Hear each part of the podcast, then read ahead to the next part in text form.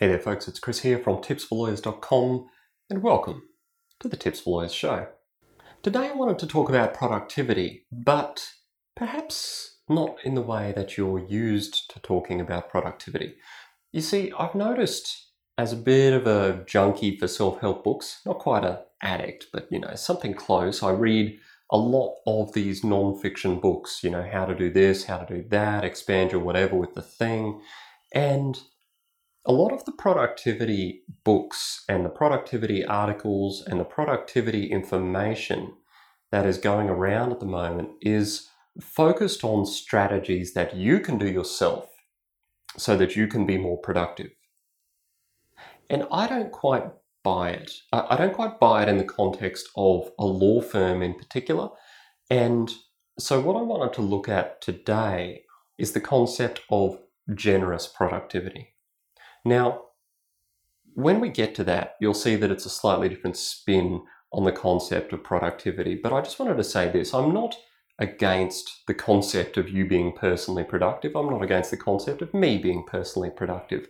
I'm not against the concept of anyone being personally productive. However, as a lawyer, you work in a team environment. You work with other people.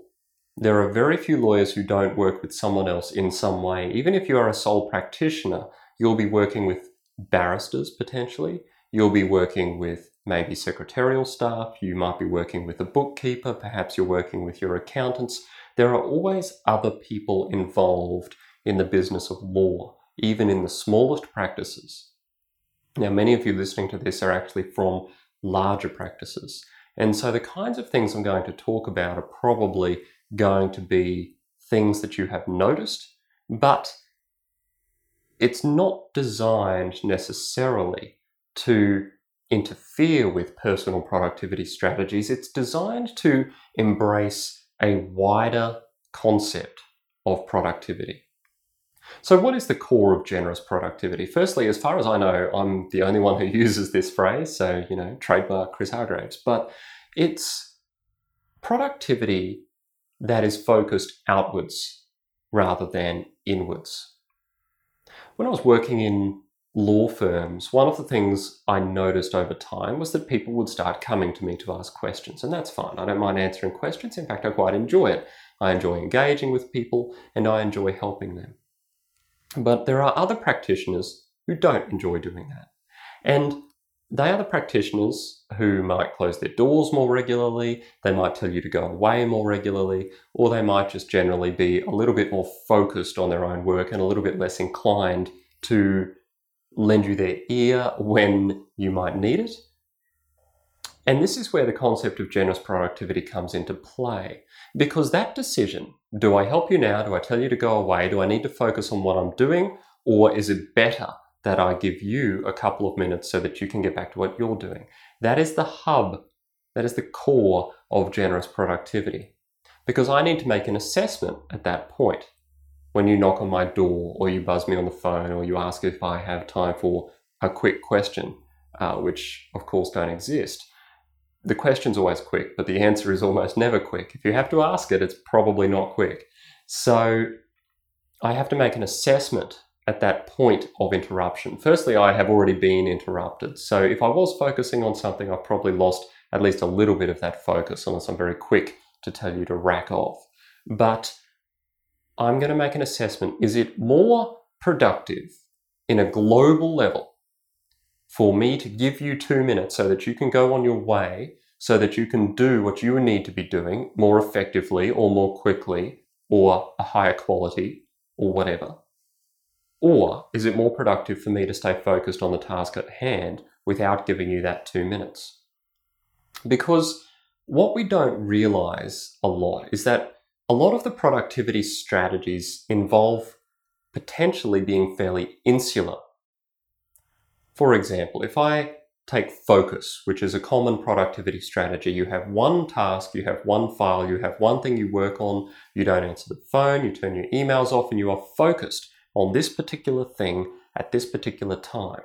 That is a productivity strategy, but it is only a productivity strategy that works for you personally.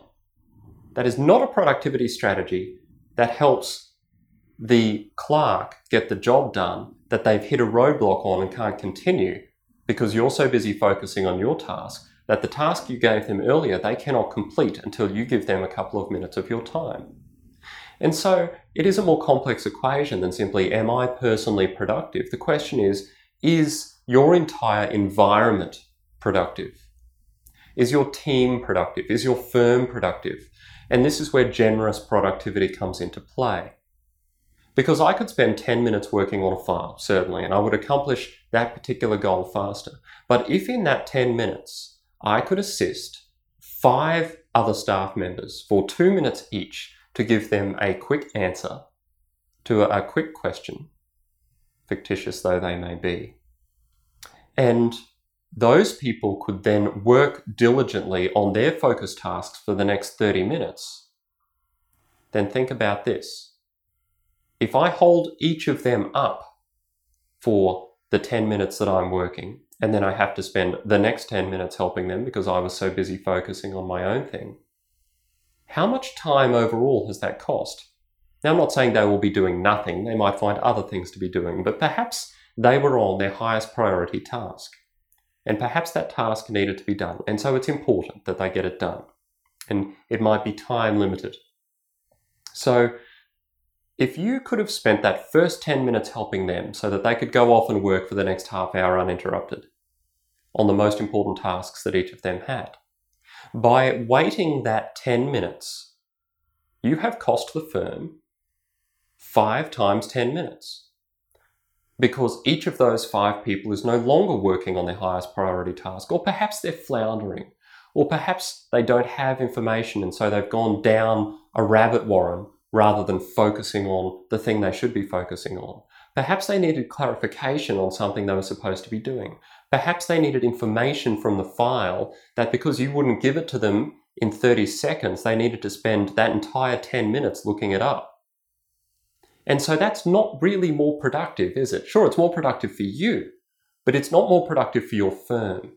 And it's not more productive for the 5 people who had to wait, because 5 times 10 minutes is 50. I'm sure you get the maths. Each of them waits 10 minutes. So that's 50 minutes of manpower or woman power or person power or lawyer power that has been lost because you were busy being personally productive, but you hadn't considered the equation in its full. You hadn't considered the concept of generous productivity so that you could, in fact, create a more productive environment as a whole.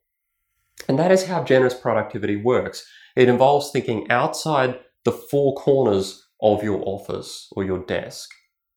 And it involves thinking in productive terms that are bigger than simply, am I being productive? So when you consider your productivity strategies, and I know a lot of lawyers want to manage their time better, they want to make sure they're doing as much as they can, they want to make sure they're contributing as much as they can, don't just consider it from the point of view of yourself. Consider it from the point of view of others. And this also works in a profitability sense. So you want to provide profit, you want to provide value to your firm. And of course you want to get done what you want to get done. But if your firm's going to make money and you are a senior practitioner, then you need to learn to distinguish between times when you should be helping others accomplish the tasks that they have and you should be doing the tasks that you have. Making that distinction is very important because if you think about it in terms of leverage, if you are delegating downward, so assume these are people that are perhaps lower cost to the firm than you and a lower charge out rate to the client, you are leveraging your time. You are using that 2 minutes to be more effective across the board, or you are using that 10 minutes, to take our example from before, you are using that 10 minutes to help 5 people then be productive for 30 minutes. And that is possibly, not always, but possibly going to be a more profitable, better use of your time than spending that 10 minutes on the one task that you were going to be working on and delay your task by that 10 minutes and then complete it afterwards. Now, this is not, of course, a rule that you must always help everyone who knocks on your door. Sometimes people should be sent away and sometimes people need to let you focus and sometimes you need to focus and get things done. And so if people are disrespecting your generous productivity, then you need to be prepared to say, this doesn't need to happen right now. I need to focus on what I'm doing. Can you please come back at whatever time and we'll deal with it then? So Don't get in the habit of that though. I have found, and people will argue with me here, and that's fine, but I have found that much more is going to be achieved if you simply give people the time. And people will respect if you habitually do that, but then every now and again you say, I need to focus on this, can you please come back later? People will really respect that because they know that you habitually give them time and you are generous with your time and you help them out. And so they will respect if you say that. But if you say it all the time, then you're not ever weighing up those options. You're not giving it proper consideration. You're just being selfish because you assume that what you have to do is more important or more urgent than what they have to do. And that's not always a good assumption. And sometimes it's a very dangerous assumption. If they are trying to prepare something for a partner who's on the phone who needs something to go to court in half an hour, and you brush them because you're more interested in your own billable time than you are in the global productivity, then that could cause some real issues. So I'm not saying you need to spend your entire day helping other people tick off on their own budgets or whatever it is that you think might happen. But I am saying consider productivity in a more idealistic way than simply your own personal productivity. That is generous productivity. So my question for you today, do you use generous productivity? Have you considered it in this context? How so? Let me know. Give me some examples, or give me some examples of the opposite where personal selfish productivity has gone awry and something's gone wrong because someone wouldn't give you the time of day. And then think about how you can incorporate an opposite approach into your own practice. That's it for the show today. Don't forget to subscribe if you're on YouTube, tipsforlawyers.com/YouTube. If you're on iTunes, tipsforlawyers.com/iTunes. Head over, subscribe, leave a note, leave a review. I really appreciate it when you do that. And it helps keep me motivated to keep making these videos. Have a great day, and I'll see you next time.